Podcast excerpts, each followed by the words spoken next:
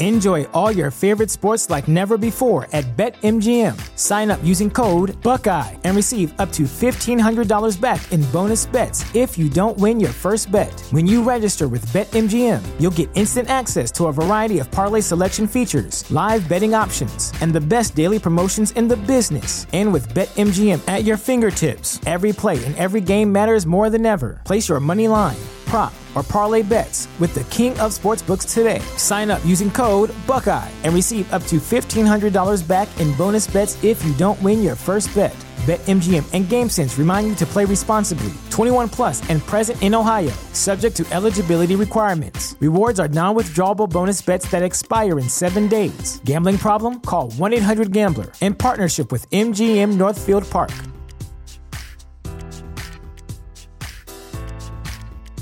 Support for this podcast and the following message come from Corient. Corient provides wealth management services centered around you. They focus on exceeding your expectations and simplifying your life. Corient has been helping high achievers just like you enjoy their lives more fully, preserve their wealth, and provide for the people, causes, and communities they care about. As one of the largest integrated fee only registered investment advisors in the U.S., Corient has deeply experienced teams in 23 strategic locations. Corient has extensive knowledge spanning the full spectrum of planning, investing, lending, and money management disciplines. Leverage Corient's exclusive network of experts to craft custom solutions designed to help you reach your financial goals, no matter how complex they may be. Real wealth requires real solutions. For more information, connect with a wealth advisor today at corient.com. That's C O R I E N T.com. Corient.com.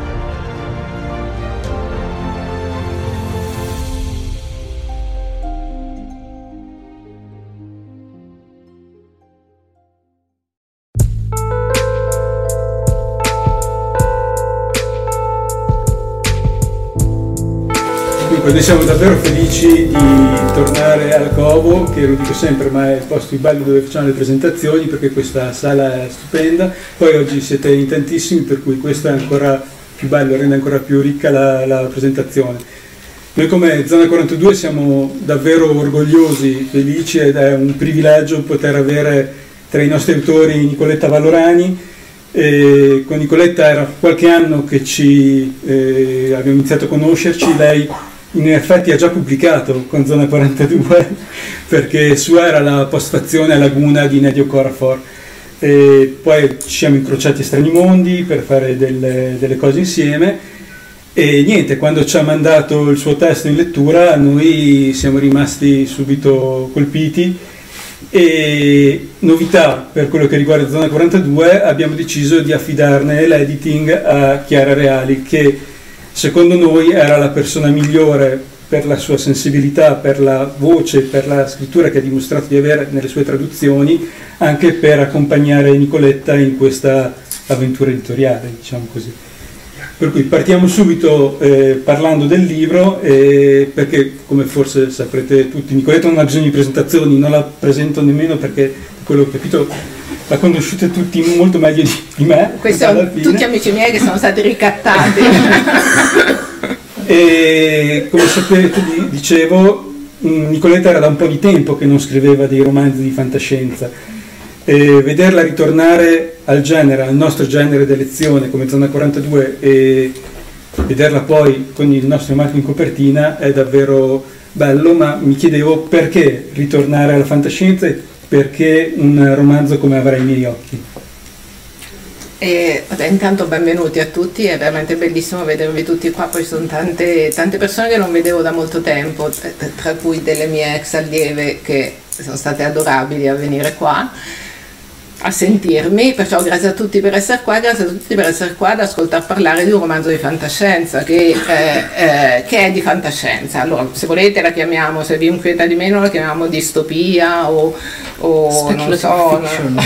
speculative fiction appunto come, come Fatwood, però quello è. E in effetti io dalla fantascienza avevo iniziato un po' per scommessa con, con il quel finto di DR che qualcuno mi ha fatto firmare stasera una copia storica che ormai è archeologia e, eh, e, e, poi dopo però mi ero mossa come sempre mi, mi, succede su ambiti in campi diversi. Quello che è rimasto costante sono state le tematiche ed è costante anche la mia visione di scrittura la mia idea di scrittura la mia idea di letteratura perché udite udite scrivo fantascienza ma ambisco a che sia letteratura e non credo neanche di essere la sola qui dentro peraltro ad avere questa, questa ambizione eh, vero Dario? E per cui eh, non, non, c'è una cesura vera e propria, non c'è stata una decisione, diciamo che ci sono state una serie di momenti importanti. E l'incontro con Zona 42 è stato uno di questi momenti, perché poi in realtà noi ci siamo visti prima a Strani Mondi e poi mi avete chiesto la sì, postazione eh, di Laguna. E a Strani Mondi in effetti mi sono resa conto che c'era questo piccolo editore che io non conoscevo affatto che faceva dei libri stranieri, gli italiani eh, non, non li conoscevo per nulla, però gli autori stranieri erano assolutamente pregevoli e peraltro difficilissimi da tradurre, difficilissimi da tradurre nel senso che Nedia Corafor e la traduzione in quel caso di Chiara Reali è complessa perché crea una lingua che è un misto tra l'inglese e eh, il, il, dialetto nigeriano, quindi una lingua di strada proprio difficile da, da rendere in italiano. Ma nello specifico a Strani Mondi voi avete portato Trisha Sullivan che è un'altra scrittrice di fantascienza inglese che io amo molto, eh, che è molto difficile da amare perché è estremamente complessa e la traduzione è un'impresa ver- ver- veramente complicata. Insomma, per cui mi sono detta ma proviamo a stargli appresso, per cui è cominciato questo nostro flirt. che è stato fatto anche di critiche perché non è che poi io insomma come ci sono tante persone che mi conoscono e sanno bene che non sono capace di dire cose che non penso ho imparato negli anni insomma ormai a 60 anni veramente 61 dovrei dire da poco eh, ho imparato a stare zitta quando proprio devo dire qualcosa di sgradevole ma faccio molta fatica per cui eh, anche in questo caso non ho risparmiato le critiche sono rimasta anche stupita dalla chiarezza di idee nel senso che eh, in realtà qua Giorgio perché è una persona gentile non, non, lo dice però io ho già mandato un altro romanzo meno bello di questo uh, a loro uh, meno bello e non finito nel senso che ha proprio sottovalutato la qualità editoriale di Zona 42 e loro mi hanno detto no guarda questo non va bene e io mi sono arrabbiata tantissimo, nel senso che insomma come osano dentro di me. E poi dopo però ho riletto la mail che mi avevano mandata, ho riletto anche il romanzo, ho detto vabbè forse non era proprio il caso di mandarlo. Per cui eh, l'inizio è stato di questo tipo, proprio anche come dire di relazione, di crescita e di, e di, confronto, di confronto reciproco. Eh, poi ci sono state altre cose esterne a Zona 42 che mi hanno riportato alla fantascienza, ovvero um, io come dire, non amo particolarmente i social ma neanche li disprezzo, per cui trovo che siano una bella piazza e mi sono resa conto, io arrivo dal Club City, come qualcuno qui dentro ricorda, che era un'associazione di fantascientifici, ma prima dei social ci si vedeva di persona, cioè si andava a cena assieme si... ed ero rimasta molto legata a questa, a questa, associazione che poi si è sfaldata inevitabilmente insomma, nel tempo, per cui si è perso quel senso di solidarietà che per esempio nel giallo era stato caratterizzato dall'epoca della libreria del giallo, da Tecla Dozio. No? mi è sembrato che a un certo punto, nel bene e nel male, nel senso che poi i social hanno come dire, enfatizzano, potenziano i conflitti spesso, però nel bene e nel male mi è sembrato che si stessero, ricostituendo dei gruppi di confronto, delle possibilità anche di solidarietà tra scrittori e trascrittrici soprattutto, fatte anche di grandi discussioni. Qualche anno fa c'è stata questa discussione molto, molto agitata su Facebook eh, perché per l'ennesima volta c'erano eh, tre romanzi scritti da donne in finale nel premio Urania, 3 su 5 e 4 su 5 addirittura, vedi che manco mi ricordo, no, non l'ho percepita come un'offesa, però la cosa aveva fatto molto discutere perché non era la prima volta, poi vinceva sempre un uomo, poi la qualità del romanzo naturalmente non è in discussione in questo caso, è che uno poi si stupisce che siano sempre le donne a scrivere peggio, no? per cui si è un po' ravvivato questo dibattito finché nell'ultima edizione del premio Uranio ha vinto, l'ha vinto Francesca Cavallero, che è qua anche lei, che ringrazio per il fatto di essere qua, con un bel romanzo, un'opera prima che a me è piaciuta ehm, e a partire da quello insomma cominciate a ricostruirsi dei fili, no? una piccola rete di eh, persone interessate alla fantascienza, anche di lettori eh, appassionati, che hanno, poi la fantascienza ancora di più del giallo ha questa caratteristica qua, che i lettori se ci sono sono, sono lettori appassionati, sono assolutamente terrorizzanti, ne sanno sicuramente molto più di me, per cui io non faccio mai citazioni in questi contesti perché sono sicura che verrei corretta e mi verrei vendicata, come dire, la versione giusta, Eh, ed è però anche un ambiente nel quale impari tanto, cioè anche oggi abbiamo pranzato assieme con un gruppetto di fantascientifici, io sono tornata a casa con una lista di letture che cioè, è una bella cosa, è una cosa che non, non, capita più perché si legge poco, perché poi siamo tutti che corriamo affannosamente appresso non si sa che. Per cui questa cosa qua è stata preziosa. E allora ho detto, quando, quando ho finito questo romanzo, che insomma è una storia un po' più complicata degli, degli altri, la storia, non il romanzo in sé, eh, beh, ho detto proviamo, proviamo perché mi sembrava che il quadro editoriale fosse adeguato, eh, mi sembrava di, potermi, di poter entrare bene nel discorso narrativo, nel discorso letterario che Zona 42 sta, sta facendo secondo me con grande, con grande efficacia e senza rendermene conto ho trovato anche una serie di perle, nel senso che io penso una cosa, penso che uno dei guai fondamentali degli scrittori e delle scrittrici, perché qua eh, è una cosa condivisa, sia l'idea che, sia, che la scrittura sia un lavoro solitario. In realtà la scrittura è un lavoro solitario secondo me in una certa fase, poi pubblicare un, li- un libro invece è una roba collettiva, pubblicarlo e poi accompagnarlo, no? per cui riuscire a inserire quello che è un pezzo di un discorso in un discorso complessivo che è anche fatto di quello che, che dice l'editore, dei consigli che dà l'editore, del dibattito sul titolo, uh, del lavoro di editing sul quale poi spendiamo qualche parola e infine della copertina perché qua non so dove sia Annalisa ma c'è anche la persona che ha realizzato la copertina e che secondo me è una copertina strepitosa. E io come sapete forse molti, una lunga storia editoriale, ho pubblicato con tanti editori, so che molta della fortuna di un libro sconosciuto dipende dalla copertina. Se toppi la copertina è una tragedia, nel senso che il libro è brutto, cioè c'è uno dei miei libri che io non riesco proprio a guardare per quanto è brutta la copertina, però non c'è stato verso di modificarla. Sono affezionata persino alla copertina del cuore finto di DR che non rispecchia minimamente la storia e però ha un suo perché, un suo perché come dire, legato alle vendite, al contesto, insomma, per cui questo lavoro qua, ragazzi, è stato con Zona 42 è stato un lavoro veramente bellissimo, veramente bellissimo per stare in famiglia. E qua arriviamo a Chiara, adesso preparati ad arrossire. in tinta. Allora, io Chiara l'ho conosciuta anche lei insieme a quelli di Zona 42 perché è un pezzo, della, un pezzo importante della famiglia e l'ho conosciuta come traduttrice. Conosciuta e ammirata subito come traduttrice. Chiunque abbia letto una traduzione di, di Chiara. Eh, cioè si rende conto che c'è una musica del testo che sicuramente dipende anche dall'autore di partenza, ma che è sempre tanto tanto difficile tradurre in una lingua altra, rendere in una lingua altra. Um, provate a leggervi il mail La città dell'orca, per esempio, ci sono due o tre soluzioni che sono più belle in italiano che in inglese, nel senso che in effetti c'è una capacità di individuare lo spirito del testo, la voce del testo, la musicalità del testo, che è una cosa sua e che è una sapienza linguistica, secondo me, eh, di eh, appunto capacità di sentire la voce dell'autore.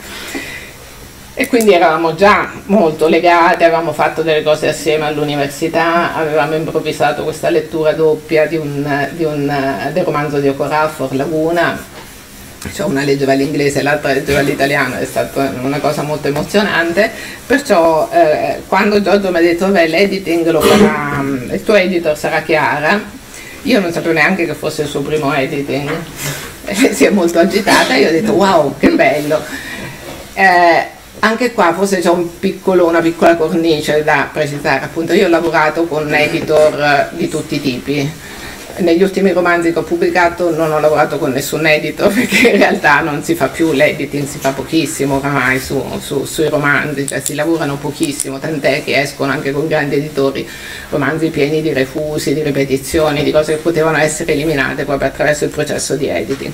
Però io ho lavorato anche con editor prodigiosi, uno eh, è Severino Cesare, su cui non dirò niente, ci ho anche lavorato poco, però quel poco è stato importante, ma ho lavorato tantissimo con Luigi Bernardi, che penso tuttora che sia stato uno dei più bravi, eh, dei più importanti dei più efficaci editor italiano, oltre a essere una bella persona, essere stata una bella persona e anche un bravo scrittore. Io non pensavo che avrei incontrato più una persona che poteva essere all'altezza. Beh, vi dico, Chiara promette benissimo effettivamente, nel senso che il lavoro che abbiamo fatto, che ha fatto sul testo, è stato un lavoro al tempo stesso molto rispettoso. Io non sono difficilissima come scrittrice, nel senso che è chiaro che il romanzo è il mio bambino, però sono anche una critica, nel senso che non è che mi incaponisco su una scelta perché quella e quella deve essere.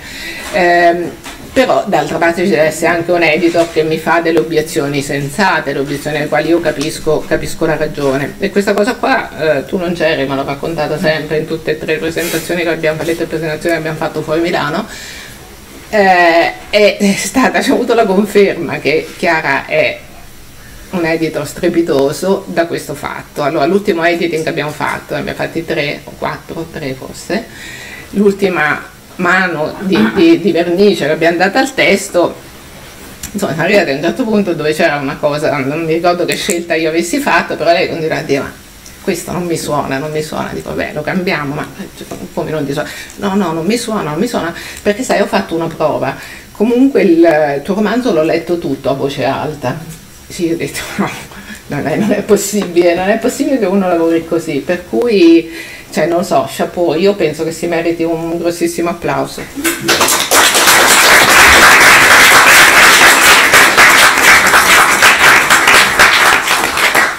Ok, abbiamo perso chiaro. un po' sì. Sì, beh, l'ho letto tutto ad alta voce perché è quello che di solito faccio quando traduco. E è strana, eh?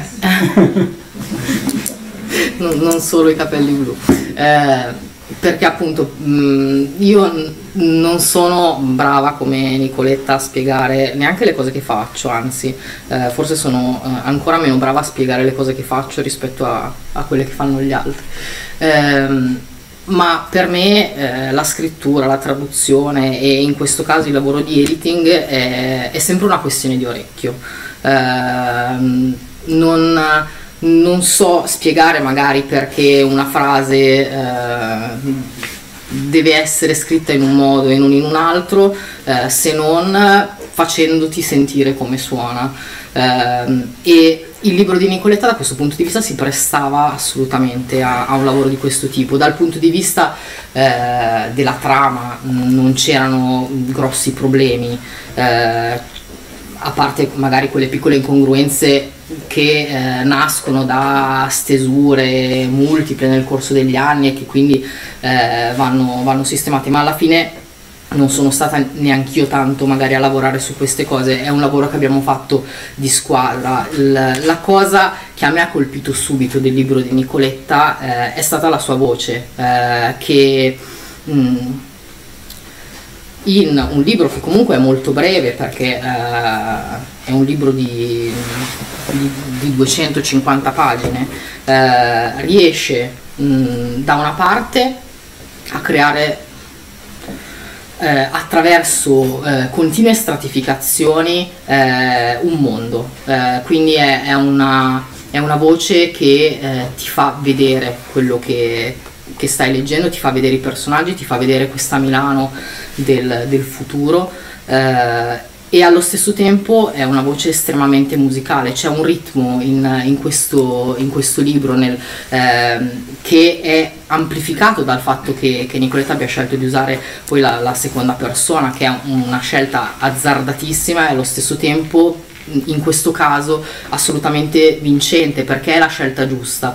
Eh, ed è la scelta giusta perché è la scelta giusta eh, tematicamente, eh, per cui eh, il fatto che sia una donna a narrare questa storia, ma che eh, la narri eh, raccontando le vicende di un uomo, quindi il, passo indietro a proposito di Sanremo. C'è questo passo indietro che però, che però, allo stesso tempo è un passo indietro per prendere la rincorsa invece, come, eh, come diceva qualcun altro. E, ehm, e rende eh, per, per, me, la, eh, vabbè, faccio un passo indietro, mi, mi sto impappinando come sempre. Ehm, una musica di questo tipo io la associo comunque eh, alla scrittura delle donne eh, perché, mh, mm,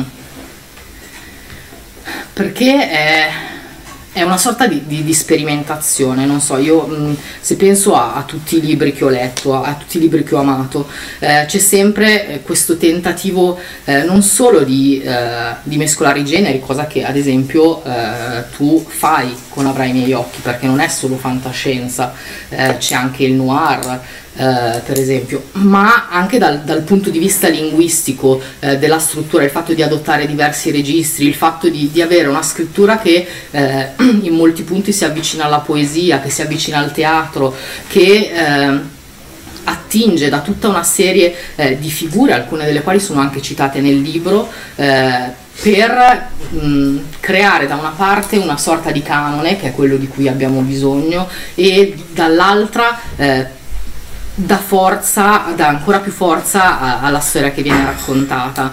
Eh, per cui mh, il lavoro che ho voluto fare eh, è stato quello di, mh, di, far sì che questa voce tenesse dall'inizio alla fine, eh, che eh, il fiato che, che, il fiato di Olivia eh, non, non calasse mai. Mm, che non ci fossero inciampi, che eh, una persona eh, si possa mettere ad ascoltarla eh, senza eh, mai mh, eh, pensare eh, di non voler sentire la sua storia, perché comunque la sua storia è importante. Leggiamo a proposito di voce, così sentiamo subito qual è la voce Nicoletta. E così vi presentiamo anche Olivia. Io sono questi piedi sporchi, infilati in anfibi troppo grandi, ammaccati da calzettoni inadeguati e resi lividi dal freddo. Il taxi non è sempre un posto ospitale e io non ho mai avuto troppi riguardi per me stessa. Io sono queste caviglie sottili, uno dei miei vanti maggiori. Facevano una bella scena nelle scarpe eleganti che ero solita indossare nella mia altra vita, quando ero parte di una storia non mia. Mia madre, la mia matrigna, diceva che la sensualità di una donna comincia dai piedi mi è sempre sembrata una strana forma di feticismo. Poi ci ha pensato mio padre a farmi capire che anche i miei piedi, come tutto il resto del corpo, potevano far parte del gioco che aveva immaginato per me. Il mio patrigno mi ha mostrato le foto dopo, vedi, ha detto. Non ricordo bene quel che è successo, so di aver desiderato di tornare nella stanza spoglia, in piedi per ore, perché comunque stavo meglio lì che fuori. Io sono queste ginocchia forti, non è facile affaticarle, ci sono sopra piccole cicatrici, una nuvola di puntini che sembrano quasi efemeri. Gli aghi sono molto sottili, lasciano quel genere di traccia, non li senti neanche entrare quando sono molto affilati. È come essere punti da un nuvolo di vespe che però non se ne vanno dopo averti punta, ma restano lì, impassibili, mentre tu cerchi di credere all'intensità del dolore. Io sono questi fianchi stretti da ragazzino che nulla hanno di femminile. La mia matrigna prima di ammalarsi ha promesso più volte di occuparsi di questo mio problema, le sue intenzioni erano lodevoli, anche se strampalate. Credo che nel suo modo fatto solo di pelle mi volesse bene, volesse il mio bene nella misura in cui corrispondeva al suo. Desiderava, cioè, una figlia da mostrare in giro e nella quale specchiarsi. Io sono questi seni piccoli e rotondi, a loro modo perfetti. Non sono stati guastati da quel che loro accaduto. Il mio patrigno è stato attento a non rendere troppo visibili i suoi interventi. Ci sono molti modi per provocare dolore e alcuni non lasciano tracce, non troppe quantomeno. Nessuno ha mai più potuto avvicinarsi dopo di lui. Esiste una memoria impalpabile della sofferenza che segna il corpo ancora di più delle cicatrici visibili. Io sono queste braccia sottili eppure forti. Io sono queste spalle eleganti, troppo larghe per una donna eppure molto sensuali. Io sono, soprattutto, queste mani che hanno fatto la mia fortuna e mi hanno perduta Olivia la falsaria deve tutto alle sue dita veloci, capaci di apprendere ogni tocco necessario per creare la coppia perfetta. A pensarci bene è strano che la punizione dello spettro, una volta sconfitto, abbia riguardato parti del mio corpo che non erano le mani. Se le avesse troncate o rese inservibili sarei stata davvero perduta, mentre con una cicatrice sulla testa posso convivere agevolmente, è parte di me. Io sono questa cicatrice che mi attraversa il cranio di traverso, dove i capelli non ricresceranno, non ora né mai non mi pesa e non mi dispiace. Al contrario, fa di me una specie di pirata che è tornato da un posto senza luce per consumare una seconda chance di vita. Susanna Pazzi è diventata Olivia dopo i fatti che hanno prodotto la mia testa spaccata. Sono rinata nuova, sola, più padrona di me, unica. Io sono.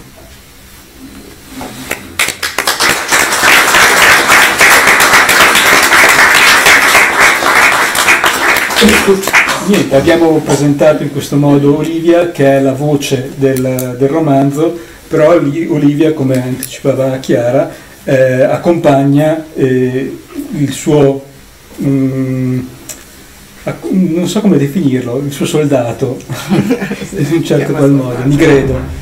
Eh, Nigredo che eh, è l'uomo che si muove in questo scenario desolato di una Milano futura separata, fatta a pezzi da dei muri che la attraversano. Sì, è vero, dunque questi sono i due personaggi principali, Olivia e, e, e entrambi comparivano già in un romanzo precedente che era, che era Eva, che, che, era uscito, uscito intorno al 2000 con, con, stile libero, però il romanzo si regge anche da solo, sebbene ci siano dei rimandi inevitabilmente alla, alla storia passata. Olivia lì era un personaggio secondario, però mi sembrava che si meritasse un po' più di storia, un po' più di di racconto, c'era già qualcosa della sua vita personale, c'era già questa identità di falsaria che è un'identità mm, eh, precedente alla vita da tassista che conduce quando la incontriamo sia in questo romanzo che nell'altro ed è una donna della quale mi sono innamorata immediatamente, anche quando l'avevo concepito come personaggio secondario, perché aveva tanti aspetti eh, che secondo me ricordano il vivere quotidiano delle donne, aveva subito tante violenze che sono nel suo caso anche tanto fisiche eh, e che però rimandano tanto a, a, dei discorsi che ci troviamo tristemente a fare anche oggi senza aspettare il futuro per, per, per, per insomma, prenderli in considerazione.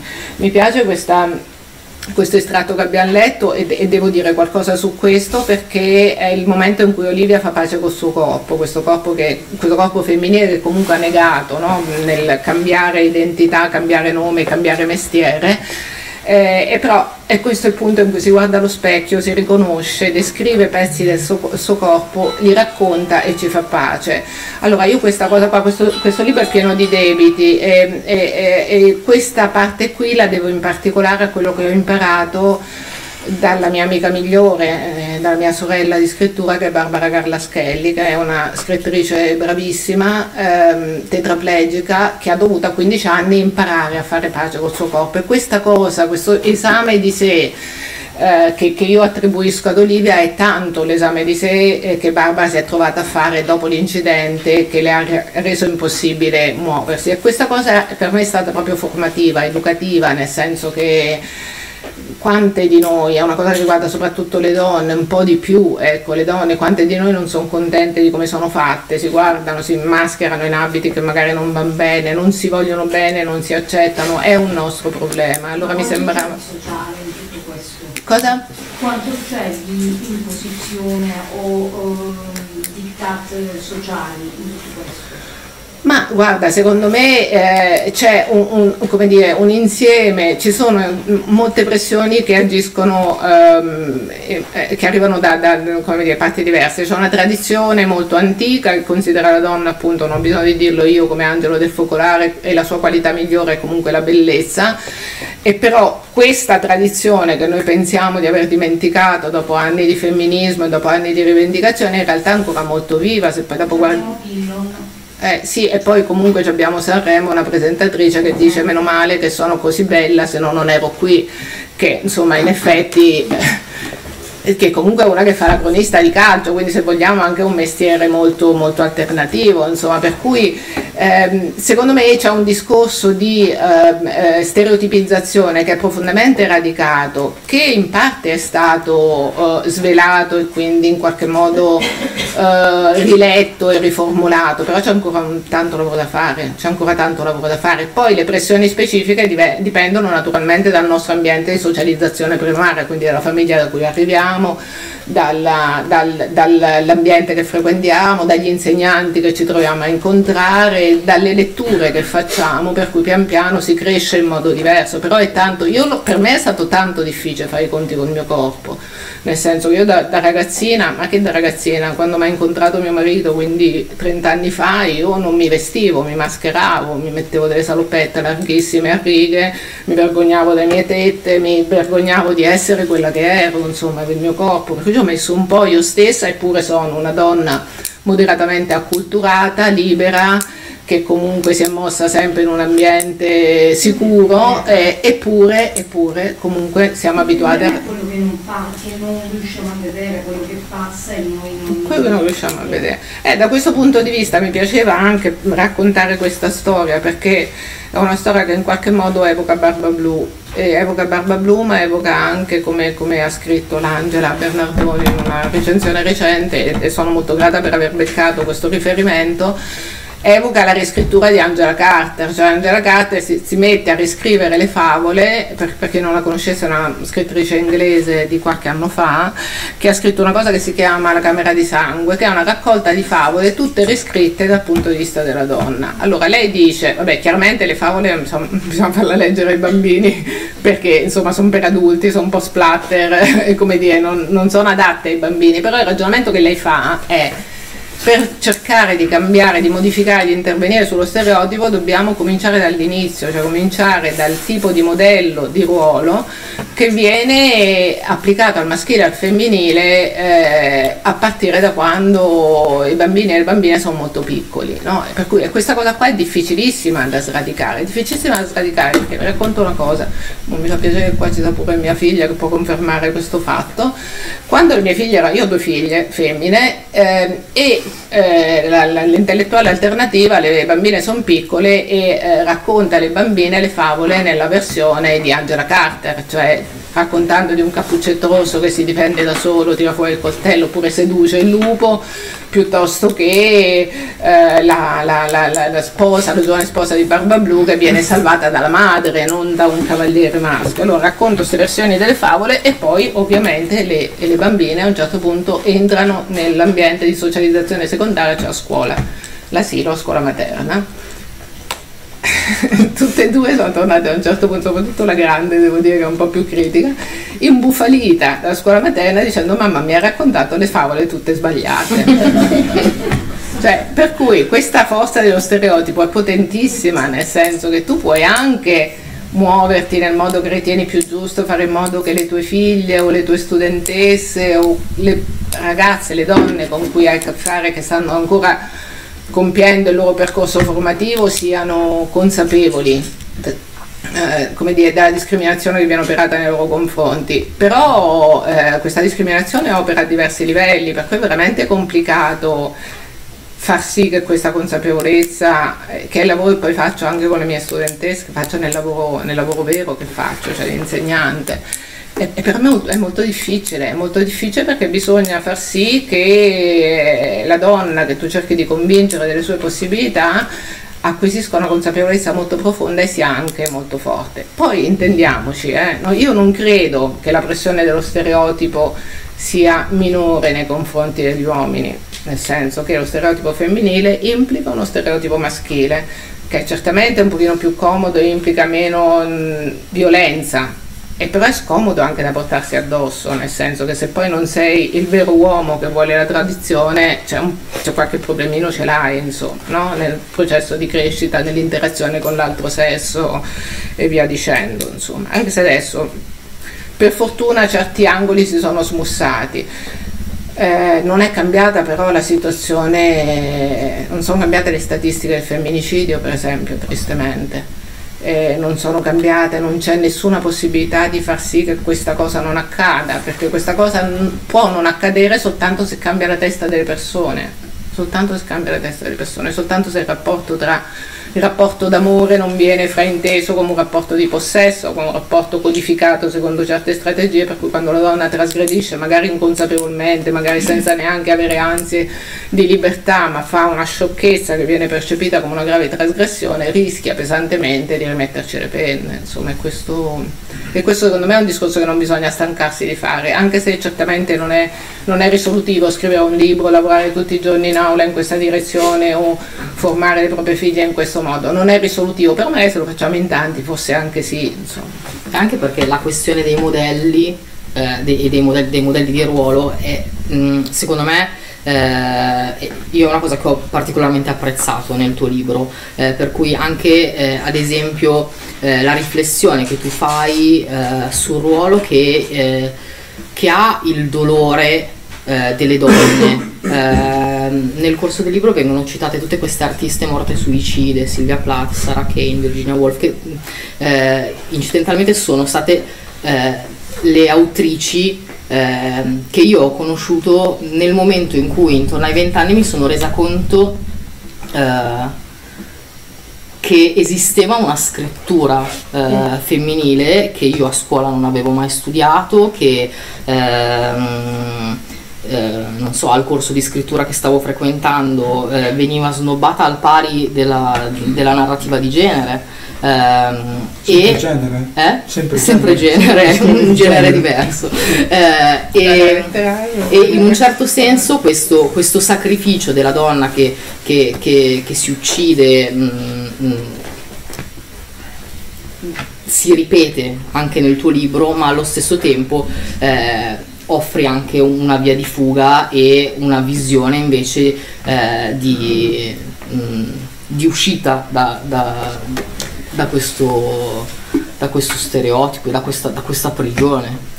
Sì, sicuramente, la via d'uscita che offro è la via d'uscita che secondo me esiste nella realtà, cioè l'unica via d'uscita possibile è lavorare insieme, è la solidarietà, è l'unione delle forze, è la, capacità di comprendere che sì, insomma, gli altri hanno dei problemi, hanno dei comportamenti sbagliati, ma magari ce li hai anche tu e forse se uno fa co- certe cose magari ha un problema che tu non sai, per cui cioè, questa è un'altra roba che mi, mi, interessava mettere in campo perché la sentiamo tutti, no? come si sta sfilacciando, come si stanno sfilacciando i legami della comunità. E, e ci, rimettiamo, ci rimettiamo noi, ci rimette la base, non è che ci rimettono quelli che hanno potere, per cui questa cosa di ricostruire, provare a ricostruire nel romanzo e poi nella realtà realtà una forma di solidarietà che qua è una solidarietà per la sopravvivenza, ma insomma nella scrittura di fantascienza tra le scrittrici anche una solidarietà di sopravvivenza simbolica. Mi è sembrato, mm, è successa una cosa buffa sempre nella promozione di questo romanzo, non mi ricordo più chi, però insomma qualcuno, non so più se era qualcuno che mi chiedeva una presentazione oppure qualcuno che mi ha intervistato, che mi ha detto, ah ma sì, bella questa cosa, ho visto il ringraziamento, perché nei ringraziamenti del libro io cito una serie di scrittrici di fantascienza, non tutte, però quelle di cui ho avuto modo di leggere perché mi sembrava onesto così e, e, e, perché sono le mie complici comunque e io sono complice loro e mi sembrava importante che questo ci fosse. Allora intanto questa è stata percepita come una cosa strampalata che invece per me, a me sembra la cosa più normale del mondo perché non siamo soli a scrivere come non siamo soli a vivere. E, e poi è, è, stato buffo con questa persona che mi ha contattato perché mi ha detto: ah no, bella questa cosa dei ringraziamenti, perché insomma sono contento che ci sia, contenta che ci sia, che voi abbiate un gruppo di scrittrici di fantascienza lì a Milano. Detto, ma ovviamente anche no, nel senso che non, non, è, cioè sono molto felice che sia stato percepito in questo modo, ma non ci siamo mai messi d'accordo, cioè semplicemente c'è stata una forma di complicità, c'è una forma di complicità legata al fatto, al fatto, che abbiamo scelto tutte un genere letterario non comodissimo per una donna. Poi il concetto di scelta nella scrittura per me è molto opinabile, nel senso che scrivo quello che mi pare, non, per fortuna non ci devo vivere con la scrittura e quindi non è stata propriamente una scelta che mi piaceva, mi sembrava interessante, avevo voglia di fare quel lavoro lì e quello ho fatto. Però in ogni caso ci troviamo tutte in un ambiente che non è proprio, come dire, elettivamente un ambiente femminile, per cui questa cosa crea, secondo, per, a mio modo di vedere, inevitabilmente una solidarietà. Nel momento in cui crea una competizione vuol dire che c'è qualcosa di sbagliato, qualcosa di sbagliato nella redazione. Dopodiché è vero, cioè, questa cosa dei ruoli eh, eh, e, e, questo magari ci porta un po' a Nigredo, e degli stereotipi, eh, appunto negli anni mi sono presa conto, un po' per l'età che ho, un po' per, perché per fortuna il mestiere vero che faccio, cioè di insegnante, mi mette in contatto costantemente con persone parecchio più giovani di me, persone che si stanno formando, mi sono resa conto che appunto, e anche osservando me stessa, eh, che gli stereotipi sono, le, le, quelle che noi chiamiamo reazioni automatiche, sono in realtà comportamenti assolutamente stereotipati. Mi piaceva fare una riflessione su questa cosa, nel senso che eh, Nigredo a un certo punto, Nigredo è un personaggio maschile del tutto anomalo, è un solitario, un personaggio marginale, anche lui ha una storia passata con la quale non, mai, non si è mai pacificato, faceva, faceva le bombe eh, da giovane. Eh, poi a un certo punto ha cambiato vita perché ha visto i risultati di una delle sue bombe eh, concretamente e, ed è uno che vive per conto suo in un luogo che, era, che è l'attuale San Vittore, che è diventato un centro condiviso, eh, sì. una specie di, sì, di, di, di, una comunità smandrappata di persone che non hanno altri posti, altri posti dove andare. Quindi Negredo a tutti gli effetti ha una mascolinità, una virilità assolutamente alternativa, viene presentato così. Però anche Nigredo, almeno in un punto, ma in più di uno del romanzo, ha delle reazioni automatiche nei confronti di Olivia che sono da maschio, aggressive. Poi cioè, il problema non è quello, nel senso in parte è quello, ma il problema è che Nigredo da questa reazione impara, cioè impara delle cose. Allora, il problema non è, cioè, secondo me, fare un commento razzista quando fai l'insegnante a mediazione linguistica e culturale, perché è quello che capita a me, io lì insegno, non dovrei mai fare un commento razzista, a volte, a volte mi viene, alla terza persona mi chiede dei soldi, dico vabbè ma tutti qua, e però, cioè, come dire, la, la, cosa veramente imperdonabile è non farci una riflessione, non è, non è, il comportamento automatico, ma è l'incapacità di rifletterci un attimo sopra e di dire un attimo, facciamo ordine, cos'è che mi ha portato a questo tipo di, di reazione. Per cui mi piaceva anche che i personaggi fossero, e che anche questo personaggio maschile fosse un, un po' ambiguo, un po' sfaccettato, un po' difficile da afferrare e, ehm, boh, spero di esserci riuscita, non lo so, però insomma non, non, non vorrei dare l'idea che, si, che, aveste l'idea perché non l'ho letto che vengono sviluppati solo i personaggi femminili perché non è così, mi piace l'interazione, anche nelle altre storie che ho scritto, insomma mi piace che ci siano, mi piace che i personaggi siano prima di tutto persone. C'è un sacco di domande. no. Per lei. Ah, eh, ma quanto una domanda, così te ne rogo subito eh, quanto è importante, secondo, quanto eh, influisce la necessità del partenere a un gruppo, quindi il bisogno di essere, di, di fare clan, anche per costituire la propria identità.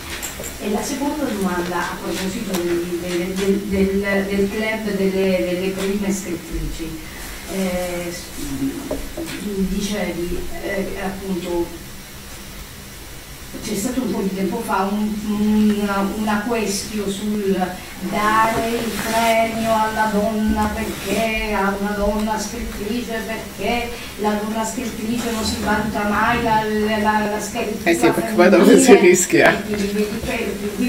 Ma allora io in, quel, in, quel, in quella situazione francamente ho detto se qualora mai a me dovessero dare il, il premio perché bisogna premiare la scrittura femminile io mi offenderei. Esatto. Perché io devo essere valutata come scrittrice esattamente come valutano gli uomini. Quindi se io faccio schifo, indipendentemente, indipendentemente dal, dal, fatto che io sia femmina, donna, etero, trans, qualsiasi cosa, posso andare anche con i cactus, però il problema è la mia scrittura è valida tanto qua, indipendentemente dalla, dalla mia sessualità. E poi a quel punto mi chiedo, ma allora esiste veramente una scrittura femminile e una scrittura maschile? Perché questo diventa un genere. Mm. Però quello che dice. No, appunto, allora eh, comincio dalla seconda.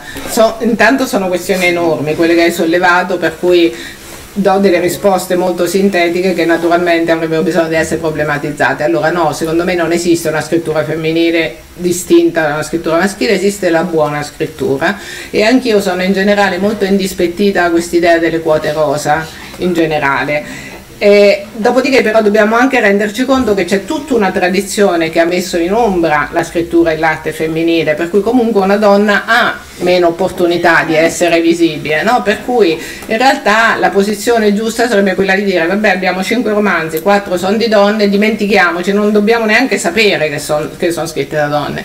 Cioè, sicuramente lo saprai, c'è questa scrittrice americana che scriveva sotto lo pseudonimo di James Tiptree Jr., che era in realtà Alice Sheldon, e lei è diventata famosa per questi splendidi, splendidi racconti che scrive, molto prima che si scoprisse che era, che era, una donna, non solo, ma si è scatenata questa caccia al tesoro, ragionando sulla scrittura, sull'uso dei pronomi, sulla scelta dei verbi, per decidere e stabilire se si trattava di un uomo o di una donna. Anche Silverberg ci avrebbe scommesso che era un uomo e, e, e ha perso, insomma, in questa scommessa. Per cui no, secondo me no, cioè, la cosa primaria è che una donna... Cioè, è, è, già un traguardo riuscire ad arrivare alla considerazione della scrittura di una donna, visto che di scrittura stiamo parlando, ma vale per qualunque forma d'arte, ma anche per qualunque professione, abbia le stesse opportunità di un uomo. Cioè io lavoro all'università, siamo sicuramente più donne a insegnare, ma tu credi che nelle posizioni gerarchiche ci sia, nelle posizioni di potere ci sia qualche uomo? Cioè, credi che ci sia mai stato un rettore donna all'Università degli Studi di Milano?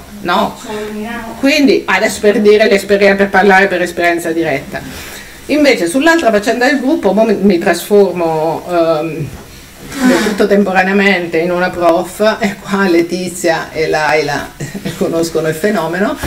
Eh, allora sì che abbiamo bisogno di un gruppo, nel senso che il gruppo, l'appartenenza a un gruppo è molto protettiva, ci dà una possibilità di identificarci, è una nostra esigenza quando usciamo dalla famiglia e dobbiamo entrare nel mondo, uh, nell'intero mondo e ci cerchiamo qualcuno che ci somiglia. Dopodiché però tra trovarsi un gruppo semplicemente perché hai bisogno di protezione e quindi entrare in CL perché CL ti dà delle regole di comportamento ben precise e sai quello che devi fare dal mattino quando ti ha e sai che ti proteggeranno comunque, che se tu continui a comportarti come loro, loro ti proteggeranno, tra questo e scegliersi un gruppo perché è il luogo dove puoi interagire, è, è anche un luogo protettivo, cioè non so come dire, l'esigenza di essere protetti è umana e naturale nel processo di socializzazione serve, nessuno vive da solo. È assolutamente paradossale dire io ce la faccio da solo. Cioè, guadagniamo un grado di autonomia nella vita eh, per cui ce la caviamo anche senza avere legami fissi e senza dipendere dalla mamma quando, quando abbiamo 60 anni e la mamma ce n'ha 92, insomma. Però che l'appartenenza a un gruppo è umana e naturale però non deve portare alla cancellazione di sé, cioè il problema è quando questo gruppo porta alla cancellazione di sé. Eh? Olivia sta cercando nella sua ricerca di identificazione. No, Olivia, Olivia, è un altro tipo di personaggio, Olivia è Nigredo, cioè Olivia ha questa, eh, è un personaggio che è caratterizzato da questa profondissima, da questa maledizione, cioè questa capacità di sentire il dolore degli altri e soprattutto sente il dolore di Nigredo, sente i pensieri di Nigredo, quindi ha questa interazione eh, con Nigredo che è parallela all'interazione nella vita reale. Nigredo non se ne rende conto, ma il dialogo che avviene nel romanzo è stata la principale difficoltà costruttiva è a doppio binario, nel senso che Olivia dialoga con Nigredo senza che Nigredo se ne accorga, proprio perché ha una percezione delle sue emozioni, eh, e poi c'è il dialogo nella vita reale. E per cui il gru- loro fanno un gruppo uno con l'altro, per cui poi la, e poi, anche, poi, dopo si, sì. sì. c'è anche un discorso che non sono soli nella loro, eh, chiamiamola missione per stare sul generico, prima parlavi di una comunità che, di un gruppo di, di alcune persone che cercano di sopravvivere, che mm. vediamo eh, rese vive e reali nel romanzo. Secondo me non c'è solo un anelito di, o un bisogno di sopravvivenza, ma anche una spinta alla resistenza, mm. mm. perché anche questo è importante da dire nel, nel romanzo, perché eh, sì certo, loro mh, mm, quando vediamo l'inizio del, del, romanzo li vediamo sopravvivere, poi per quello che succede nel corso della storia li vediamo resistere, non solo sopravvivere, e questa è un'altra cosa eh, importante secondo me in quello che succede nella storia. No, Perché... infatti c'è una differenza sì, fondamentale tra sopravvivenza e resistenza. Il romanzo è un romanzo di resistenza, in realtà è un romanzo in cui appunto queste donne protagoniste eh, resistono a una strumentalizzazione, magari sottraendosi, eh, non vorrei dire troppo, però insomma sicuramente le donne vittime resistono in questo romanzo e sicuramente c'è una figura di resistenza e qua un altro omaggio, un, un altro pegno di gratitudine che pago. Eh, uno dei personaggi importanti del romanzo si chiama il, pit- il pittore, non ha un altro nome, eh, ed è però persona, una delle persone alle quali ho dedicato il romanzo, la prima persona alla quale ho dedicato il romanzo, che è Beppe De Valle. Beppe De Valle era eh, un pittore straordinario che è mancato qualche anno fa, che è stato molto famoso, era amico di Pistoletto, era amico del gruppo dei grandi pittori di Torino prima che si passasse al concettuale. E mm, lui poi è rimasto al figurativo, quindi in qualche modo è uscito dal, dal mainstream della eh, produzione artistica contemporanea, però appunto ha resistito a questa cosa, nel senso che ha continuato a fare io l'ho conosciuto quando quando era già insomma, grande eh, e faceva queste cose meravigliose, questi affreschi enormi che erano molto narrativi. Ce n'è uno appunto che raccoglie nello stesso dipinto appunto Francesca Woodman, eh, Virginia Woolf e eh, Sarah Kane ed è un lavoro sul suicidio ehm, e, e, ed erano tutti, tutti, dipinti ispirati a storie vere che raccontavano attraverso le immagini, facevano in qualche modo, almeno così diceva lui, a me le sue cose mi sembravano molto più belle delle mie, però lui diceva, lui aveva letto Eva, mi è venuto a cercare dopo aver letto Eva, dicendo tu fai nella scrittura lo stesso tipo di operazione che io cerco di fare nella, nella mia pittura. E, ehm, io ho imparato da Beppe tutto quello che so sull'arte, su come leggere l'arte, ma soprattutto com'è il processo creativo. Uh, e eh, nella parte che riguarda, ecco, nel romanzo il pittore è uno che ha deciso di vivere fuori, uh, fuori dalla cinta, fuori dalla città, eh, non solo fuori dalla cinta, ma nei campi industriali, nella zona che, che, circonda la città, ed è malato e ha deciso di non curarsi, che peraltro è una cosa che Beppe ha fatto realmente nella vita, insomma. Mm, e, e, ed è, la sua è una prova di resistenza, una prova di resistenza a un mondo che è diventato estraneo rispetto a quello che, che lui vorrebbe e che però lui è in grado di capire meglio di chiunque altro, infatti per molti versi è una figura risolutiva nella storia, però soprattutto i capitoli, i capitoli che parlano di Beppe sono ovviamente un atto d'amore, nel senso che è stato sì, importantissimo, è stato uno degli incontri legati alla scrittura più importanti insieme a Luigi Bernardi, insieme a Jean-Claude Izzot, ce n'è un po' però ecco uno dei regali della scrittura di, di, queste piccole cose che si chiamano libri e che poi alla fine ti mettono in contatto con le persone no? per me è stato il regalo più bello nel senso che attraverso i libri ho incontrato persone che mi hanno insegnato la vita insomma per, per tanti versi. E in questo caso appunto si parla, si parla di Beppe. Andatevi a vedere qualcosa su, sul, in rete c'è qualcosa di suo e sono veramente cose strepitose prodigiose. Fantascienza in qualche modo. Andrea ma io, questo è un romanzo, um, una delle chiavi di lettura, è un romanzo di corpi, mm-hmm. e altri personaggi, no? sono corpi che vanno, vengono, spariscono, corpi deturpati. E uno dei corpi più deturpati è il corpo della città. E ci fai questa sta proprio per andare a Milano. Bravo no no ottimo molto meglio. Andrea così che vuoi fare? No no no guarda stavo proprio arrivando a Milano. Eh, sì allora sì eh, dunque, in teoria, adesso poi non so se lo scriverò il terzo romanzo, però in teoria l'idea originaria era quella, quando ho scritto era quella di scrivere una trilogia su Milano, immaginando questa Milano futura, perché poi io con Milano ho, rapporto, ho avuto un rapporto particolare, nel senso che come tutti sono venuta al nord, come tanti, eh, vestita da sci praticamente perché al nord fa freddo perché ho avuto una supplenza e cioè avevo 23 anni non so ero giovane proprio e e l'ho detestata perché non è propriamente una città accogliente, poi lavoravo nell'Interland, per cui insomma questo primo periodo a Milano praticamente alloggiando dove capitava e, e nei posti più strani e praticamente stavo sempre a scuola perché gli insegnanti sono una setta endogamica e quindi cioè, lì a proposito di gruppo, cioè tu vai lì e effettivamente ti senti protetto, poi ti fidanzi di solito e, insomma, eh, o ti fai delle storie d'amore, insomma, per cui è, è, è, quello era l'ambiente protettivo, però ho avuto eh, paura e anche come dire, una sensazione di distacco per molto tempo ehm, per, per la città in se stessa, ma nello stesso tempo erano anche anni in cui a Milano c'erano delle occasioni culturali a zero costo pazzesche, cioè io mi ricordo che facevano la rassegna dei film di Venezia, io passavo questa settimana praticamente dentro i cinema perché la tessera costava niente, cioè c'erano tanti cinema di zona che costavano veramente poco, c'erano tante occasioni veramente economiche, poi i costi sono aumentati, vabbè l'atmosfera è un pochino cambiata, adesso forse stiamo tornando a una situazione simile per certi versi.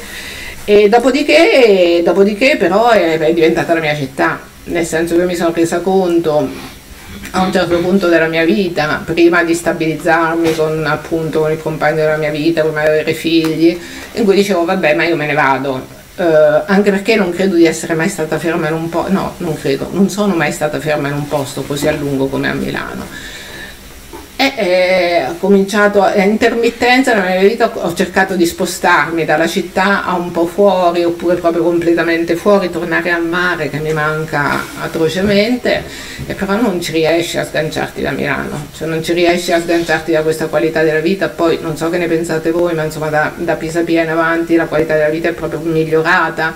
E, e insomma è, un mondo, è una città che ha delle caratteristiche particolari. Io non so se cioè, per me nell'insieme positive, però positive o negative, che le comunque le vogliate considerare, è, ha una sua unicità eh, nel contesto italiano, ma è anche tanto diversa da altre, metropoli, da altre metropoli europee, per cui alla fine questa è casa. E però è una casa rispetto alla quale mi piace immaginare anche come potrebbe diventare se tutto, se tutto andasse male, per cui la città che, che, che, rappresento, la topografia che rappresento è riconoscibile come una topografia milanese perfettamente, ma una topografia milanese molto frammentata. La città è stata divisa da muri ed è veramente un corpo fatto a pezzi un corpo che non ritrova più la sua unità. È stato fatto a pezzi peraltro senza grande criterio, senza che sia possibile comprenderne la logica ed è stata fatta a pezzi con stessa, lo stesso criterio del muro di Berlino, cioè perché la città doveva essere punita perché qualcosa di molto, molto sbagliato era stato fatto.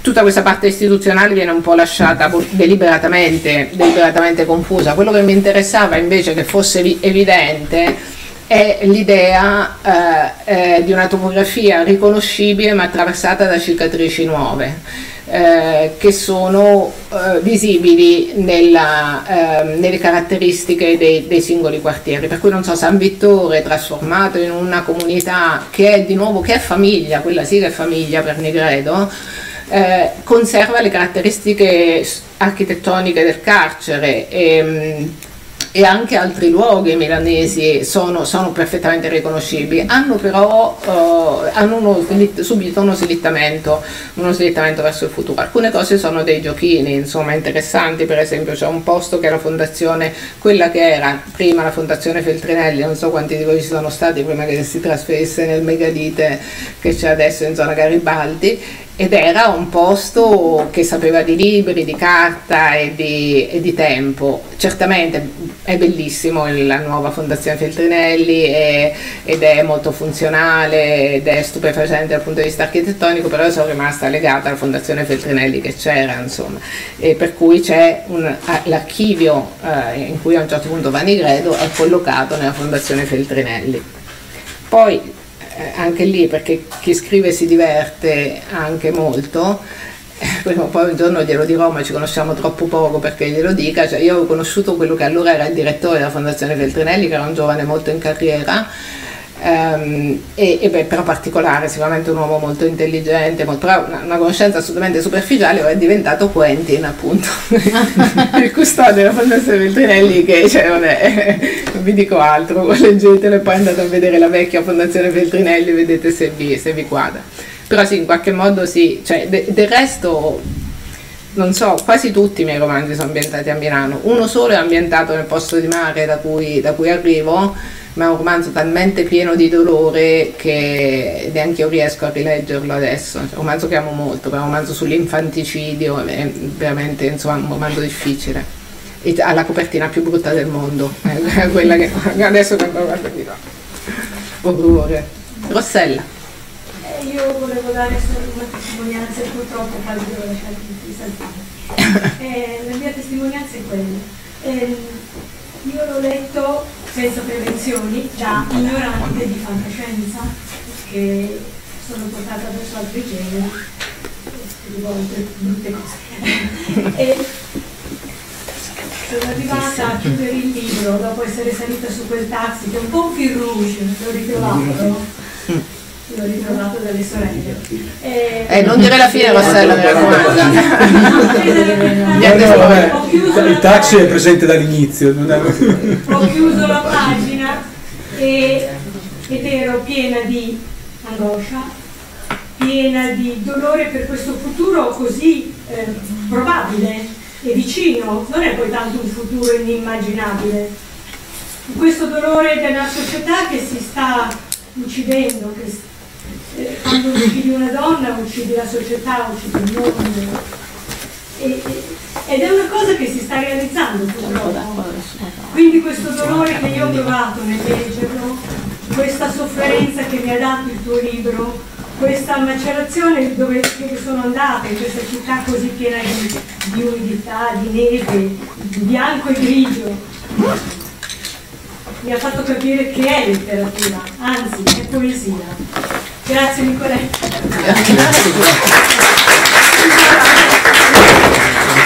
Il suo telefono buttalo così togliamo il pensiero.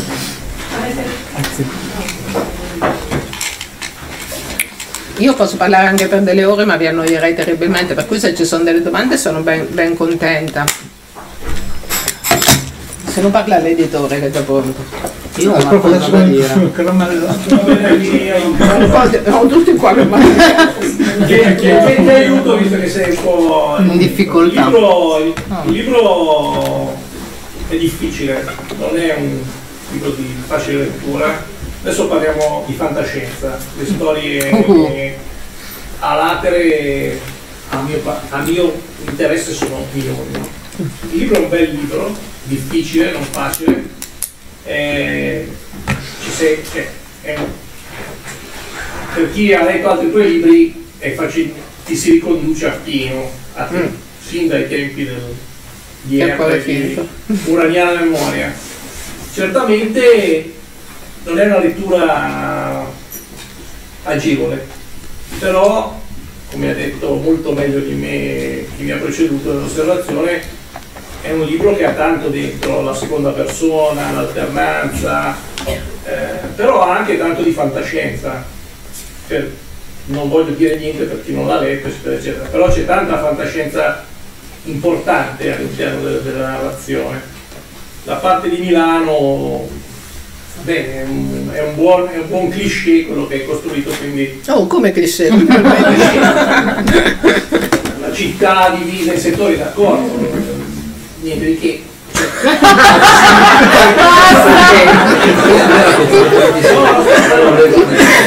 No, non è così, è onesto. Di Non fantascienza preoccupate. e, e e narrano questa situazione ce ne sono parecchi, diciamo per essere generosi. Guarda, secondo me ce ne sono, Allora, top, interrompo, sul scusami, ce ne sono parecchi in cui si parte da un cliché della città separata ma che poi vanno da tutt'altra parte. Infatti stavo. Ce sono parecchi, però l'hai trattato in modo interessante perché non ti sei soffermata su tutto ciò che ha, ha permesso di arrivare a questa, a questa situazione, ma hai dato più importanza a quello che è la storia dei personaggi che ci sono dentro. Cioè dentro il libro ci sono tanti argomenti che magari un altro autore avrebbe mm, approfondito molto di più perché erano molto più di genere rispetto a quello che hai scritto tu e da quello che è stato pubblicato sicuramente. Quindi difficile ma interessante. Eh sì, no, comunque eh, eh, a Non era parte- una domanda, era perché lui aveva una caramella. Era per prendere tempo. La prossima volta non datemi più delle caramelle. Infatti. Se no si strozza l'editore. No, volevo dire che come quello della Tracy Sullivan. è comunque Trisha. Trisha. Eh, no, comunque è vero, nel senso che, che, si- che- che è un libro difficile, vabbè, ormai me lo sento di da sempre e va bene, nel senso che lo prenderò come un complimento. eh, e anzi dirò che io scrivo libri difficili perché sono convinta di avere lettori intelligenti. L'altra cosa, la cosa che c'è tanta fantascienza, che tante cose sono state già dette, sì, è meno male, nel senso che leggo tanto, evviva, e sono anche pronta a pagare i miei debiti, nel senso che anche questa cosa dell'iperempatia, che è la caratteristica di Olivia, che magari a tanti sembrerà nuovissima, l'aveva detta Octavia Butler prima di me, ma alla grandissima, nel senso che neanche, neanche in modo semplice, in modo lineare, per cui va bene così, il problema è che quello che fa quello che rende una storia particolare appunto è la voce, nel senso che tu puoi raccontare, come diceva giustamente Chenone sui esercizi di stile, puoi raccontare la stessa storia in una miriade di, di modi diversi. E, mm, e io quello ho tentato di fare. Poi eh, hai anche toccato un altro argomento che, che forse è abbastanza, cioè che per me è abbastanza importante, nel senso tu hai detto che, che- che funziona bene sono i personaggi ed è vero, io penso che ci siano, eh, è vero dal mio punto di vista, nel senso che penso che ci siano scritt- scrittori e scrittrici di intreccio e scrittori e scrittrici di personaggi, trovare le due cose assieme è veramente difficile e io negli intrecci sono una sega spaventosa per cui mi ho corretto tutte le date perché facevo veramente delle robe e ho imparato perché poi dopo la scrittura è fatta udito udite anche di mestiere, di esercizio, di dedizione, non è tutta una cosa che c'è il talento e ti metti lì e scrivi, per cui io la parte dell'intreccio negli anni ho imparato un po' di più a costruire, i personaggi vengono al soli, cioè non è, pari- nel senso Nigredo è nato, era così, non, c'è- non c'era, ma anche i personaggi minori, questo Raul che diventa invisibile, Nikon che, ha- che vive nella sua macchina fotografica, quelli sono nati così, non so dire, mm, perché quello mi viene bene. E l'intreccio no, sull'intreccio mm, sono Beh, pericolosissima. però perché- funziona l'intreccio di... Eh, però- Adesso faccio l'editore che deve... però, no, volevo solo aggiungere una cosa sul discorso della, della voce. Di libri ne abbiamo letti tutti decine, decine, decine, immagino, di fantascienza, ancora di più forse, per almeno parte del pubblico. Secondo me quelli che rimangono nella memoria, quelli che ci ricordiamo, quelli di cui parliamo agli amici, sono quelli che eh, hanno una voce possente, mi viene da dire, cioè una voce personale, una voce che identifica immediatamente la- l'autore e che hanno anche qualcosa da dire, perché lo stile basta non è sufficiente, eh, si sente un'urgenza nel narrare questa storia, nel, in Avrai i miei occhi, che è il motivo per cui alla fine ti rimane dentro, perché eh, ok, è scritta bene, sicuramente, è letteratura, non è solo fantascienza, ok? Eh, però c'è molto di più, c'è proprio una voce eh, unica e anche la necessità di raccontare questa storia. E questo che secondo me colpisce il lettore che, che sta cercando una storia simile, ovviamente. E poi vi dicevo prima, ehm, eh, eh, ho avuto questo libro rispetto ai miei una genesi molto diversa, probabilmente perché c'era questa urgenza che non riuscivo a disciplinare, nel senso che ho avuto una gran quantità di stesure, tante proprio. Io di solito ne faccio una, ma forse due. E, e poi dopo passo ad altro, mentre invece questa qui ha- ha- l'ho, l'ho riscritta varie volte e la storia del punto di vista, cioè della seconda persona, è venuta fuori solo alla fine, perché originariamente erano un numero imprecisato di voci narranti, una struttura da tragedia greca, capite con dei modelli bassi. e, e però alla fine, cioè sì, c'erano delle parti che mi, mi convincevano molto, ma la, la costruzione complessiva era veramente illeggibile. Allora va bene avere lettori intelligenti, va bene scrivere difficile, ma poi c'è anche una soglia che non puoi superare perché sennò non ti segue nessuno. Che, che- Comunque che è stata passa? è una scelta vincente questa qua, dal punto di vista della resa del, Eh, eh, sì, è stata difficile, sì nel senso che anch'io sono contenta, poi non so se funzioni, però anch'io sono contenta e mi sembra che dia anche una grande concretezza al personaggio di Olivia che diventa proprio un'altra cosa rispetto al romanzo precedente, diventa molto sfaccettata come, perso- come personaggio. E la insomma. concretezza ma crea anche intimità col lettore. Mm. Per- Sì, perché cioè, crea questa simulazione di, di dialogo. E poi il fatto che questa voce narrante sia una persona che non riesce comunque a... Cioè, Olivia ha questo contatto con Nigredo ma Nigredo non la percepisce. E quindi lei è, è è- è non so, una lettrice abbastanza esperta, che non legge fantascienza di solito, ma abbastanza esperta di cose di donne, mi ha detto un libro durissimo, ma che ha dentro tanta tenerezza anche, che, che in effetti non mi ero resa conto, ma c'è anche questo, cioè nel senso che Olivia è una vittima che resiste e che in questa sua fragilità che si trasforma in forza è, è molto potente secondo me come personaggio. Io mi sono assolutamente innamorata di lei come, come personaggio, insomma, per cui infatti abbiamo tolto un ultimo capitolo perché non ci stava nel romanzo, che però era una specie di festeggiamento di Olivia, nel senso che lei aveva in qualche modo una, una prospettiva futura. Il finale invece è più aperto adesso, per cui vabbè, godetevelo.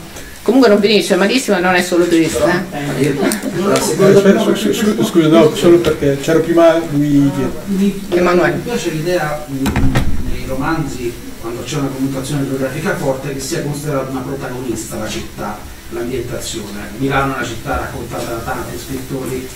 Mi chiedo nella tua versione il perché è Milano e non poteva essere un'altra città uh, a caso perché non è solo un'etichetta l'alimentazione milanese? Ma per vari motivi, mi piacerebbe poter dire delle motivazioni molto intelligenti, ma in realtà prima di tutto è per una questione emotiva, nel senso che io in questa città ci vivo. E come diceva Calvino le, le città so, vivono attraverso lo sguardo di chi le guarda, per cui diventano cose diverse a seconda di chi le guarda, per cui il mio sguardo si deposita su una topografia modo, della quale in qualche modo mi sono innamorata negli anni, eh, anche di luoghi che sono marginali, che sono periferici, per cui doveva essere Milano. Potevo, all'inizio All'inizio della stesura di questo romanzo in realtà mi era venuta l'idea di dire, sprovincializzare eh, eh, trasferendo la narrazione in un luogo imprecisato, in una città immaginaria, però invece a me piace molto lavorare nella concretezza delle cose, anche se poi racconto storie che sono storie di fantascienza e quindi hanno un coefficiente di immaginario, di immaginario molto forte.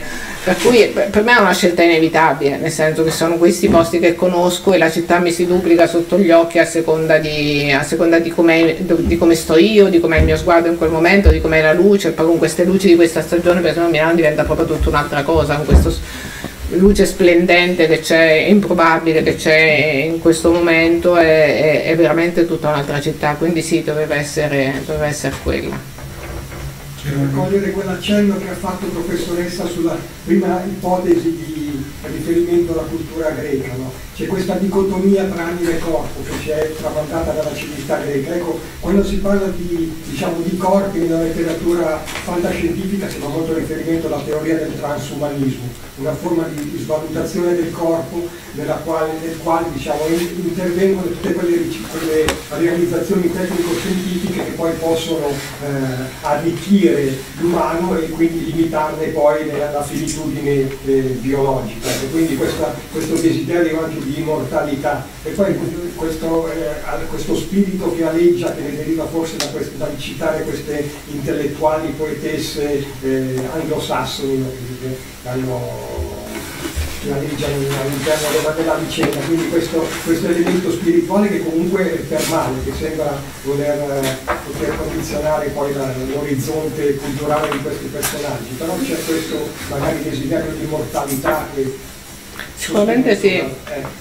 Sicuramente sì, sicuramente è, lei l'ha detto in modo molto più colto e intelligente di come avrei potuto dirlo io, però sicuramente c'è, nel romanzo c'è questa cosa, un ragionamento sul corpo un ragionamento su ciò che pilota il corpo, che poi noi lo chiamiamo anima, spirito, energia, quel che è, identità se vogliamo, però c'è questa scissione molto potente eh, ed è una scissione che secondo me ha anche a che fare, eh, questo è solo accennato insomma, nel, nel romanzo, però è una cosa che io sento molto, ha molto a che fare con la percezione che abbiamo del corpo nella contemporaneità e in una prospettiva futura, cioè tutte queste ricerche e quello che già facciamo per rendere migliore il nostro corpo, noi interveniamo chirurgicamente oppure in vari modi per renderlo migliore, da una parte ci rendono possibile adeguare il nostro corpo all'identità che abbiamo, dall'altra ci privano di una sicurezza, perché il corpo con cui nasciamo è quello, è l'unica sicurezza che abbiamo, il fatto di continuare a modificarlo fino a renderlo riconoscibile può essere davvero un elemento di grandissima, di grandissima insicurezza e l'aspirazione all'immortalità, certo, ce l'abbiamo, eh, ce l'abbiamo, però nello stesso tempo questo ragionare sulla morte cioè, come diceva Pasolini, la morte getta sempre una luce retrospettiva sulla vita, per cui sen- senza questo limite, senza questi due limiti eh, eh, che, che, ci circoscrivono, probabilmente non capiremmo parecchie cose. In ogni caso c'è e ce la dobbiamo tenere. Io volevo parlare in secondo, che si è parlato tanto di genere, e sulla seconda persona, sul modo di narrare, cioè di, di trovare questo narratore che è dentro la storia e fuori dalla storia. No? eh, tecnicamente, cioè io, quando, io, non leggo fantascienza, penso che sia il terzo libro di fantascienza, infatti io leggo noir di più, thriller, quella, quella robaccia lì, insomma, del genere del genere, no? E, e ci ho visto un grande, un grande spirito noir, no? E, e, quindi la seconda persona che all'inizio appunto io ho aperto, dico, minchia, cioè, se chiedo, oh, però, eh, eh, no? E poi però in realtà da tantissimo eh, la dimensione eh, definisce molto di più l'uomo che c'è l'uomo inteso come il personaggio che cerca, che è poi Ingredo, no? e, e, lo, conte, lo, lo compenetra, lo come dire, in un certo senso lo argina, lo, lo confina, lo guida. Eh, dal mio punto di vista cioè, la seconda persona è quello che dà il noir a, a questo tipo di... di sì, perché ti fa entrare, cioè, almeno per me, eh, cioè, l'analisi del titolo, non avrai i miei occhi, cioè, io me la sono vista più di volta a me eh, che, che, che, al, che, al, personaggio, no? Cioè, vieni con me, no? vieni con me, ti racconto la storia di quello là. Però eh, sì, voleva essere, queste sono qua, delle poche cose consapevoli. E, e, dentro a questo poi vedo tanti richiami all'attualità della città, territorio, città, territorio in vendita, poi c'è questa amica, però cioè un territorio in vendita, no? parcellizzato, e, siamo in un'asta in questo momento. Sì, sì. Sì, è sicuramente una scelta difficile poco consueta, è sicuramente un espediente, cioè risulta, non, non, avevo pensato così, anche se poi il titolo un pochino ce l'ha dentro questa cosa, però risulta come un espediente per tirare dentro il, il lettore, nel senso che se riesci poi a reggere la storia, il lettore diventa Olivia. È, è una promessa ma anche una minaccia. è una promessa anche una minaccia. Però no, poi allo stesso tempo è anche un modo per raccontare la storia, eh, cioè mh, mm, quando, tu, quando c'è un, un, narratore onnisciente eh, tutti i personaggi sono alla pari, invece in questo caso è Olivia che decide cosa raccontare. Mm. Per cui, sì. per e, cui infatti il problema da risolvere è stato come facciamo a raccontare le cose quando Olivia non c'è, cioè come ci immaginiamo, perché poi questa cosa della telepatia è, è super abusata nella fantascienza, perché si trattava di dargli dare alla, all'operazione un taglio un pochino diverso, un pochino, insomma, in modo che si percepisse non come la ripetizione di qualcosa che c'era già. Io devo dire che tendo alla prima persona, nel senso che anche lì ci sono scrittori che amano la prima persona, io sono una di quelli, e scrittori che amano il narratore onnisciente che governano tutto, me piace di più trafficare con, con, l'intimità del personaggio, però in questo caso qua non ci stava. Eva era raccontato dal punto di vista di Negredo e quindi era una prima persona, Negredo raccontava, raccontava la storia. Qua, a forza di cambiare narratori, ho detto va proviamo così e in effetti poi mi è piaciuto. E raccontiamo la storia del titolo. Magari per allora, chiudere, titolo, perché secondo sì. me Secondo allora, me... sì, chiudiamo con una nota più leggera, mettiamola così. Il titolo del romanzo. Allora, noi come Zona 42 ci arroghiamo sempre il diritto di scegliere il titolo per i libri che pubblichiamo e di solito, di solito sempre con l'accordo dell'autore. Okay? quando ci è arrivato questo romanzo si intitolava già Avrei i miei occhi e sì, un po', l'abbiamo consultata con lui. un po' la, la, la, presunzione di saper scegliere il titolo migliore che, che, ci guida come zona. Abbiamo iniziato perché poi non so cosa, lo trovavo quasi lezioso inizialmente. E Tutta la lavorazione cioè, mi continuava a dire no, ma no, guarda, no, no poi, pensare. Poi però a forza di leggerlo, perché le varie stesure che loro mi mandavano avevano comunque il titolo Avrei i miei occhi ti un po' alla volta, per sfinimento. No, no, un po' alla volta mi ha convinto. Eh, alla fine, eh, quello che dicevamo poco, poco, fa, alla fine vedere sulla copertina avrai i miei occhi è proprio un, inizia già un dialogo con il lettore, che appunto può sembrare una promessa o forse una minaccia, però comunque si accosta, si invita il, lettore a, ad, a, iniziare a leggere. Per cui mh, pienamente convinto del titolo. Il titolo è Avrai i miei occhi, già iniziato le bozze delle copertine Avrai i miei occhi. Tre giorni prima di mandare il libro in tipografia Io un scrive- panico, scrive attacco di Nicoletta. terribile. no ma No, no, ma non cioè, mi viene un attacco di panico tremendo, mi ri- ripeto queste cose, no, ma sembra un trattato di oculistica, cioè non è, avrai i miei occhi, ma che roba, cioè per cui gli scrivo e dico no, guarda Giorgio, no, non può essere, dobbiamo cambiare il titolo, tu devi prima- e lui è stato zen, cioè una delle caratteristiche di Giorgio, poi magari avrà avuto una crisi di nervi dopo, non lo so, però lui mi ha risposto col piglio dell'editore dicendo no, il titolo va bene, sono assolutamente convinto, rimane quello, io mi sono messa... No, poi, poi il giro si sposa bene con la copertina. eh. A mio No, beh, lì poi dal, dal titolo Annalisa ha sviluppato una serie di proposte per la, per la copertina e, e anche la copertina è stato un, un bel lavoro nel senso che eh, noi ok, dov- dobbiamo decidere noi come casa editrice che non, non ci piace imporre le cose con Ah, tutti no. i nostri libri. Eh, no, dai, è andata così. sì. Cioè, dicevo in generale, non No, mi piace così. un po'. Eh, condividiamo, poi non lo so, esco un attimo, magari ve la raccontano loro. Eh, cerchiamo di. Vogliamo raccontare storie di serbatoio di sopra, non lo raccontiamo. la- alla fine mh, mi sono perso, vedete? Mi- Comunque abbiamo condiviso la copertina e le varie proposte che ha fatto Annalisa e, e siamo trovati tutti alla fine unanimi nel decidere che questa era assolutamente perfetta per il romanzo e non che le altre non fossero... Eh, Erano tutte bellissime, è stato difficilissimo. Non so ancora Sì, se- è stato difficilissimo perché tra l'altro avevamo, mh, sapendo delle faide precedenti, eh, perché a volte Sì, in famiglia è ci sono, ci Ci sono dei queste, momenti queste faide perché Annalisa è mia interne. moglie, ok, giusto per chi non lo sapesse, per cui ogni tanto la- No, no, in questo, in questo caso non c'è stata nessuna discussione. Mm, Può, può anche dire Annalisa la, la sua perché è stata così. In questo caso è andato tutto liscio.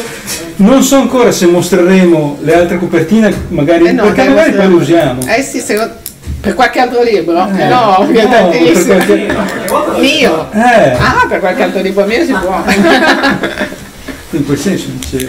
Ah, vabbè, Eh, vabbè. per cui allora sì. teniamo No, un po' di- qualcun altro no, quelli fatta per me e basta. No, no, no, ma infatti, no, no, su questo era fuori discussione. no, su Ok. questo, sì. Annalisa? Però mai dire mai, no?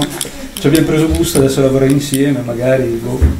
Eh, a me piacerebbe, mi, sono- mi sto trovando bene. Per cui vedremo. Dai, Quindi questa è una minaccia invece rivolta a tutti voi, torneremo. torneremo. No, noi speriamo, noi facciamo del nostro meglio per proporre sempre dei titoli che siano interessanti, che lasciano qualcosa al lettore. E questo è l'augurio che, che vi troviate interessanti. Poi eh, se ne volete parlare con gli amici, in famiglia, noi siamo solo felici. Ecco. Poi fatemi sapere. Io sono una che risponde sempre alle mail, quasi. Va bene, grazie a tutti, siete stati benvenuti.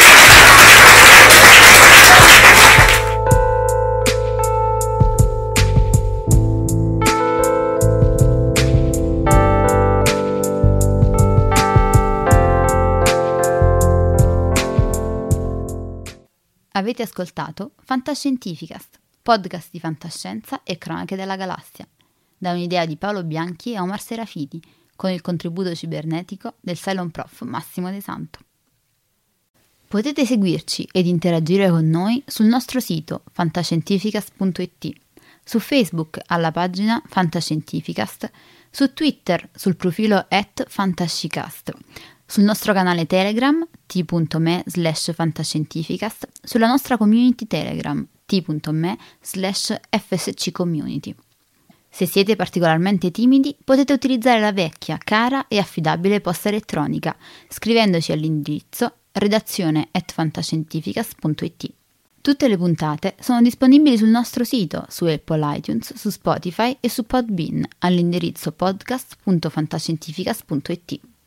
Se volete, potete lasciarci una valutazione a 5 stelle su Apple iTunes ed offrirci una birra romulana o un gotto esplosivo pangalattico, sostenendoci tramite una donazione PayPal utilizzando l'apposito pulsante sul nostro sito.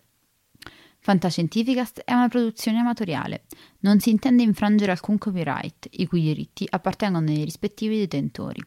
L'autorizzazione SIAE 5612I5359.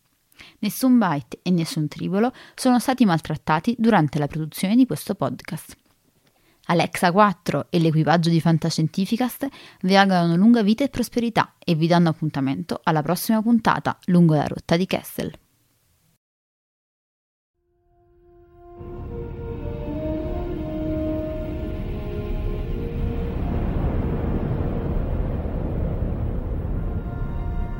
Certo che hanno una gran bella nave.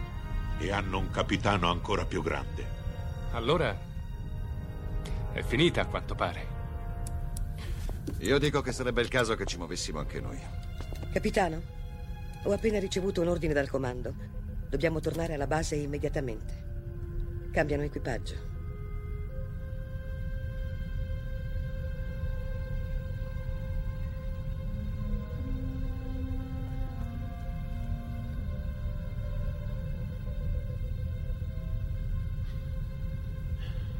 Se fossi umano, penso che ora la mia risposta sarebbe andate al diavolo. Se fossi umano.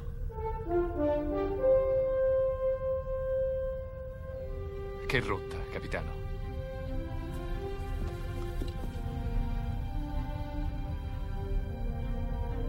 Seconda stella a destra. Poi dritto fino al mattino.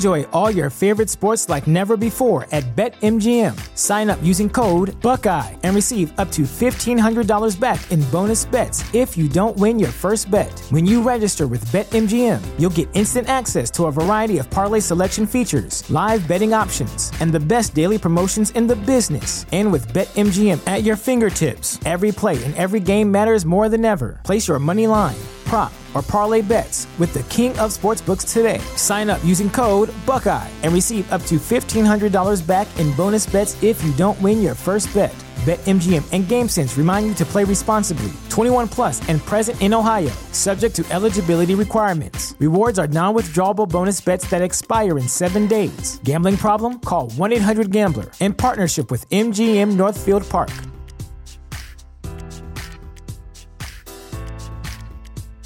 Sick of being upsold at gyms? My guy, you're currently a base member. For $90 more, I can upgrade you to our Shred membership. For 130 more, you'll be a Swole member. And for just $300 more, you'll reach Sweat Platinum. At Planet Fitness, you'll get energy without the upsell. Never pushy, always free fitness training and equipment for every workout. It's fitness that fits your budget. Join Planet Fitness for just $1 down and $10 a month. Cancel anytime. Deal ends Friday, May 10th. See Home Club for details.